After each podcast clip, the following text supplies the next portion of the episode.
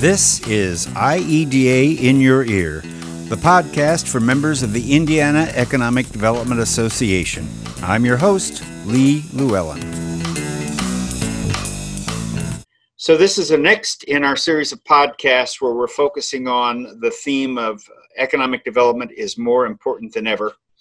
And today I'm joined with Tim Eckerle, uh, who's the executive director of the Grant County Economic Growth Council, and Michaela Marazzi, uh, the director of marketing and communications. So, Tim and Michaela, thank you very much for being with me. Thank you. Thank you. So, uh, I'll start with the fact that on, on a couple of previous podcasts that we did on this theme, um, um, some of your peers around the state credited Grant County for being one of the first uh, to launch a local um, fund for small businesses, and uh, that that you are kind of the model. So, talk about um, your your COVID nineteen loan fund. Um, where did that idea come from for you to to do something that was purely local? Well, in 2004, we were very fortunate to receive a grant from the U.S. Department of Agriculture Rural Development Agency that allowed us to establish a loan fund. So obviously, established in 2004, we know we've helped quite a few businesses with that, and we had a, a substantial nest egg, if you will. Um, and we, quite frankly, internally as a team, realized that these were going to be very trying times, and we've helped a number of small businesses launch in the last few years. Our last year was, I think, a phenomenal number for us, and we knew uh, that they're uh, they're really not positioned to struggle, uh, to you know suffice or survive um, being closed for two months. So we thought about it uh, internally, just with uh, the help of our officer corps. Uh, the team came up with a solution and turned it over to Michaela, and she made it happen.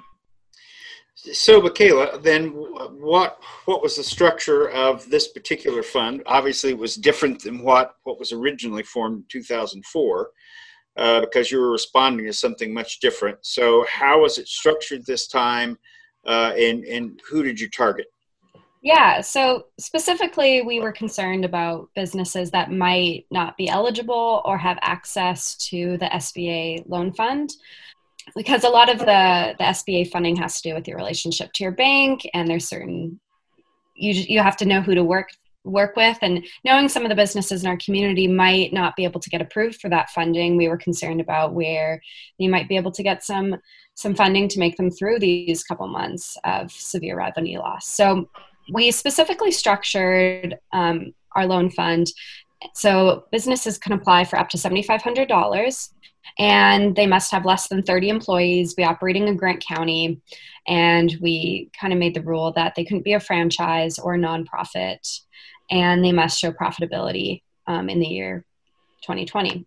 Um, and we structured it in a very flexible way. So for the first six months, there's no payment at all, and then the, ne- the next six months are interest only payments, and our interest rate is 3%, so it's extremely low. And then there'll be full repayment by month 24. So it's very flexible and basically designed to really help our businesses offset their revenue losses right now to maybe pay immediate bills, retain employees the best they can.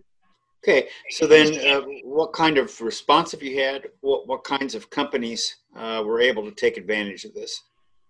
Yeah, so we released the first round in March and we had a really overwhelming interest. We had, I believe it was 24 applicants and we ended up approving eight for funding in the first round.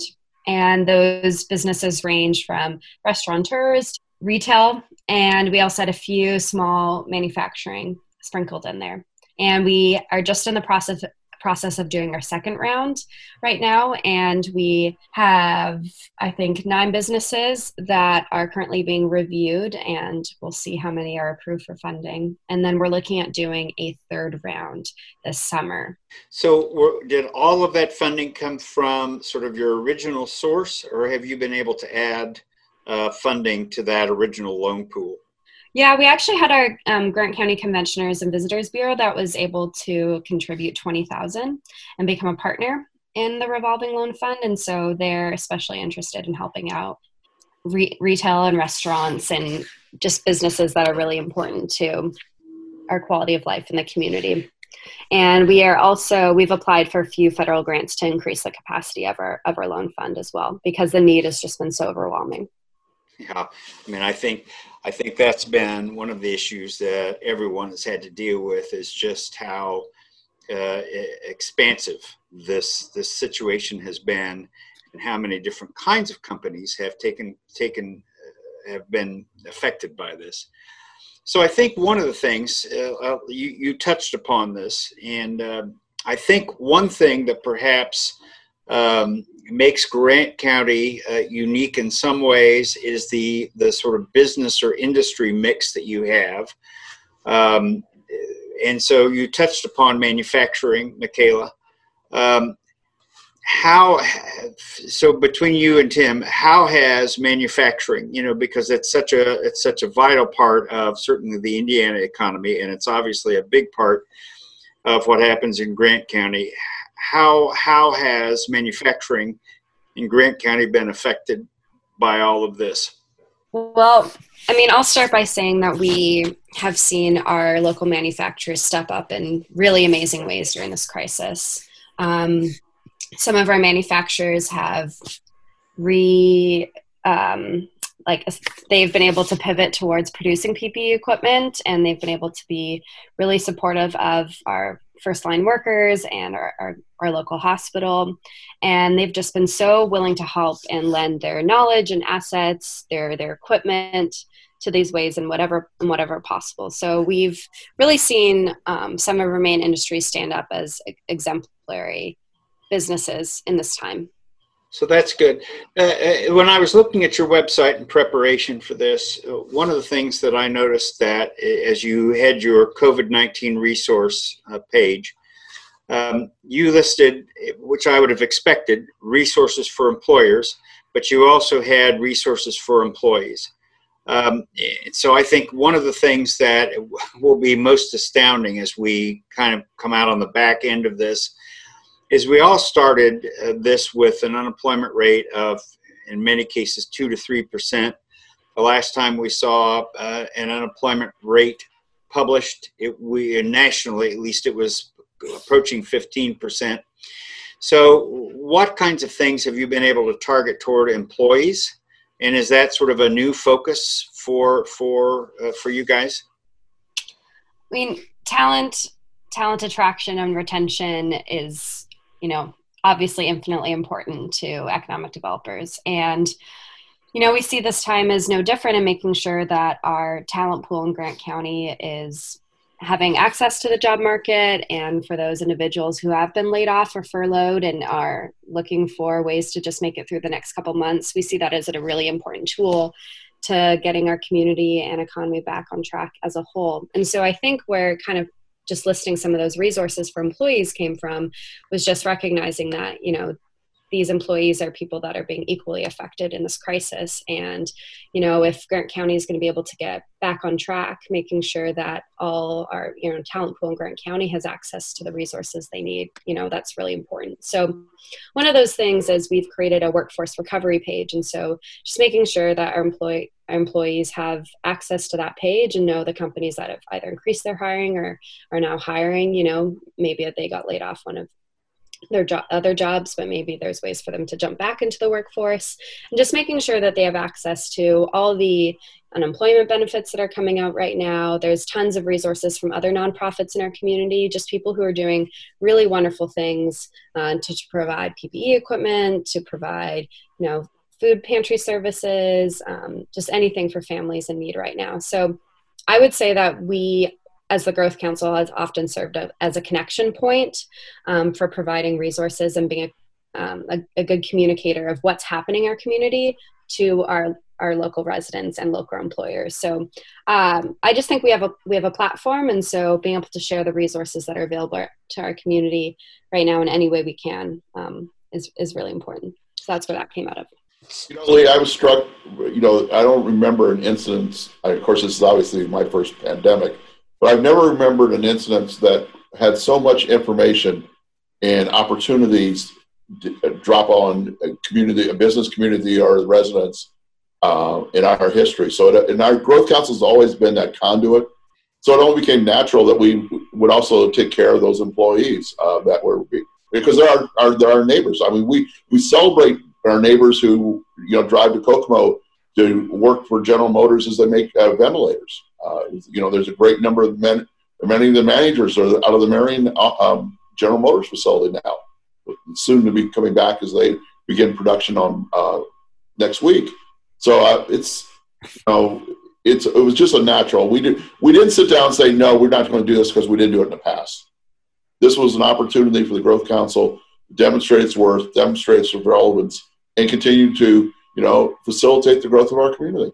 And I think that's that's important. And I think that uh, some of your again your peers around the state are going to be mo- uh, modeling some of that because what I'm hearing is that, and, and it's I guess fortunately or unfortunately, it's the first pandemic for almost all of us, and so we're feeling our way through this. But certainly, I think communities and and some of the stakeholders um, in the communities are finding that they're having to connect in sort of new and unique ways with a lot of resources or a lot of other organizations in their communities that they maybe haven't had to talk to in the past. So if you've been that conduit um, and you've been part of that connector in the community, uh, what advice do you offer to your peers who maybe haven't had a lot of experience doing that in the past of reaching outside of that traditional economic development platform that now find that they they need to be communicating with their United Way or their community foundation, uh, other entities in the community that they maybe really haven't connected with in the past? Well, first of all, we, we did not set forth to have this plan. Uh, you know, what we basically did or have done is basically um, have people ask us to do something or ask pose a question, and we go find a, um, an answer, and we realizing that that question is not unique unto that one firm or that one individual, and so we kind of realize everybody needs to be kind of at the table. Luckily, technology allows for a relatively painless way to do this through things like Zoom or GoToMeeting, and it's um, and it's become accepted. I think there's always been a reluctance. I know in the past of people wanting to do things electronically. Uh, you know, especially the nature of this. I mean, conference. No one ever speaks well of conference calls, and but I think Zoom has received this kind of where people not at least tolerate it, and, and so I think that they see that as a, a valuable tool of reaching to some areas that we weren't they weren't reaching out. And now, also, again, we're receiving questions we've never had before. Well, like what? Oh, mental health issues, anxiety levels. I had a co- company ask me, so who does deep cleaning? Did you have an answer for that? Yes, I did. because we, we do a, a, weekly call that, that is as of not something we set up. I think oftentimes we try to be leaders and, and say, here's our vision, of the way things are going to go but our employers in the hospital and the uh, emergency medical folks asked us to host a weekly call, and where and they basically start asking questions and sharing things, and we're responding to it. I mean, it's I didn't think we, you know, again when we had the, the deep clean question, within minutes I was have, I had an answer by just dropped a simple email, and everybody everybody's taken upon themselves to help. We had one company saying, "Hey, I ordered uh, thermometers, and last I checked, they're in New Jersey." and another company said, "Hey, we have three extra. Do you want to borrow ours?" So I th- so so that means that you've been again sort of that that hub and sort of facilitating all of that, um, and that again I do think as as I see uh, sort of the profile of the Growth Council. I mean, I think you've been a leader in really sort of seeing, uh, looking at economic development a little more holistically, perhaps. So as you think about we've had such a radical change in so many things in just 60 days.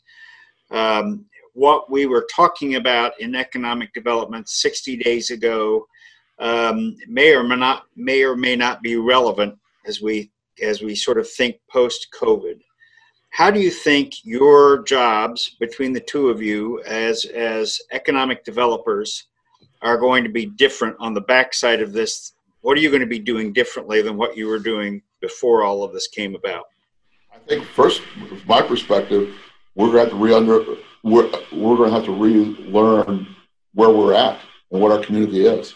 I think there have been some fundamental changes Uh, certainly, in terms of um, you know employee base and that, um, I think people have learned about uh, very nature of work has changed dramatically.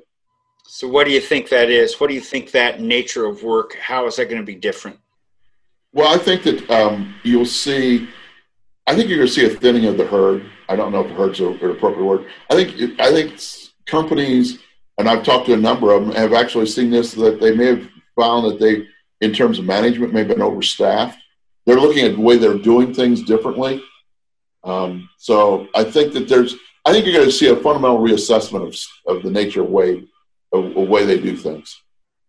So, in terms of though, from a purely economic development standpoint, um, you know, we uh, some communities prior to all of this, when we had a, a workforce shortage, were really not thinking about uh, really focusing heavily on attracting business.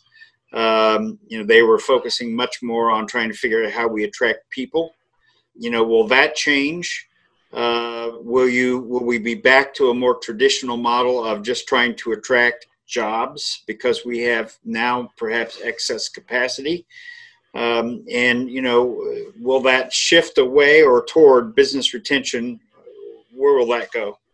So that was too many questions all at once. Pick one. Uh, I think uh, my our first focus, Michaela, my first, first focus is retention, and by and equal to that is going to be talent attraction. Um, people are going to still need to attract talent if they're going to survive in today's world. I mean, the unfortunate thing is, if you look at the numbers, um, I saw a statistic today that 40% of the of the people making below, I think it was $35,000 in a household, lost their jobs. I don't, you know, I think that the the pain is not going to be universal it's uh, while it's universal uh, everywhere around, it's not going to be equally felt. And so I think the unfortunate thing is we're going to have people that are going to be feeling the most pain are going to need the most training and the most, you know, help. So how does your message change then as you are communicating uh, uh, to to your employers in Grant County? Um, what kinds of things, as we emerge from this, what what are you going to be saying to them? Uh, what do you see sort of the next phase of your activities uh, going to be as you sort of as we go into whatever phase two or phase three? Um, uh, what's your next set of messages to your employers? I would say one thing that we're focused on is that recovery piece, and so educating our employers on on what does it look like to to get back and reopen what do you need to know? What are the new protocols that need to be put into place? We're currently looking at how to connect our local businesses with ppe equipment um, especially ppe equipment that's being locally produced um, so that they'll have the necessary equipment that they need to reopen their businesses. Um, obviously there's a lot of information out there as to you know what kind of capacity you can operate at what sort of protocols need to be put in place. And so there's just going to be a lot of reshifting in terms of that happening. So i just providing the education and i think something again we do good job at is sharing best practices and connecting um, those in our community who are struggling through the same employers who are struggling with the same things so i think we'll make sure to highlight things that people are doing, how to enhance their practices, and still continuing to be that conduit. And that's what I kind of see as the next phase. But especially as we look towards the third round of the COVID 19 loan fund, um, there are going to be some businesses that, you know, four months from now realize that they're in a more difficult place than they thought. And so then they might need access to our, our loan pool. And so that's something we anticipate being a big part of what we do this summer. I appreciate you guys. I think are are always leaders in terms of thinking about uh, what comes next, and I appreciate that. Um, I appreciate your time. Is there anything that I haven't asked you about that you wanted to make sure that you talked about today?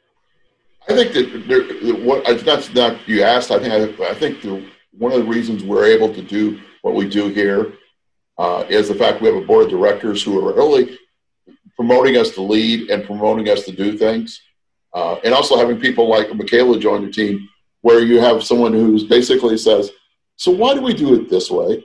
And I mean, it's there needs to be a, a, almost like a daily fundamental reassessment of how you're doing things. Because as I found in my past, from my past experiences, the world has changed dramatically and it's continuing to change dramatically. And we have to constantly be aware of those changes those and the opportunities that presents itself. Yeah. Um, I would also say that something we're going to be looking forward at is as some businesses are going to be looking at, you know, I've heard projections about um, moving out of urban centers and looking at more cost effective communities to relocate in. Just making sure that as Grant County, we are well positioned in terms of having our due diligence with properties that are available and understanding our workforce capacity. So that when opportunities do come about and there is relocation that businesses are looking at that we are well prepared and to, to accommodate that because that might be something that will come up in the in the next year or two as as things shift and people are looking towards more cost effective communities to operate in.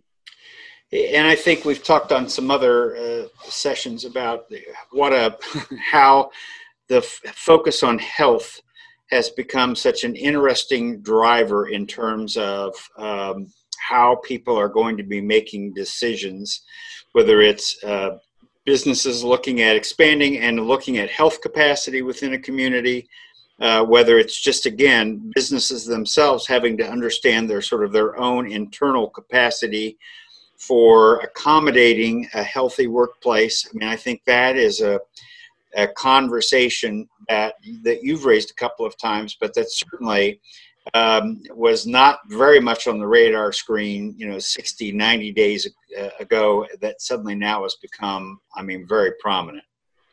I think what you, you touched on a really interesting point there, Lee. It's not just the health concern, but it's what local asset can meet that concern. I think that there is a greater awareness of they need to have local access. Yeah, and I think that uh, I think that is what's been driven home uh, is local access, is local capacity, uh, and I think it's uh, yet to be seen. But we are starting to hear at least some initial comments from the site selectors that that may be sort of a new criteria that gets put into the mix as companies are looking at uh, relocating or expanding, and and that is being part of their criteria. I've always remembered whether working with Mike Mullis or uh, the old McCallum and Sweeney guys, the hospital conversation was always there. So it may receive a higher, we may be more aware of it now because of this, but it was always been a component. I mean, the good site consultants are always looking for what whole community am I recommending to my client. I appreciate your time today. Anything else that you, you want to cover before we close? Um, I was going to mention one other program that we've been able to roll out in the last couple weeks, and that is our gift card of thanks program. And so we've been able to partner with our United Way, local chamber, and community foundation to essentially purchase gift cards from some of our local businesses and use those gift cards to thank different businesses that have been really important during this time. So that would be care homes, frontline workers, also essential employers. And we're continuing to do um, a third round of that. And we've had some of that money has come from our, our foundation and our United Way um, and us, but it's also come from just lots of people in our local business community, our local community who really want to give back. And so it's just kind of a win win. We get to thank people in our thank businesses in our community that have been essential during this time and help those businesses that have really had severe revenue losses by mm-hmm. purchasing gift cards from them. I think that's a great idea. And I love the idea that it was collaborative uh, with the chamber. Uh, the Community Foundation United Way. Uh, again, you know, we've been working with coalition, our statewide coalition that touches on uh, sort of the statewide associations for all of those groups and more and you really just highlight how important all those collaborations are going to be as we try to get through recovery. I want to thank you both uh, for your time. This has been uh, this has been very enlightening, and I appreciate your time. Um, we, I've been talking today to Tim Eckerle, the Executive Director of the Grant County Economic Growth Council, and Michaela Marazzi, uh, the Director of Marketing and Communications. Tim and Michaela, thank you very much for your time. Thank you. Thank you for this opportunity.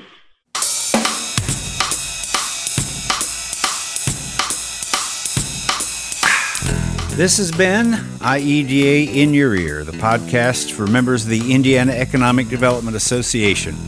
All content in this podcast is copyright 2020 by the Indiana Economic Development Association, and all rights are reserved.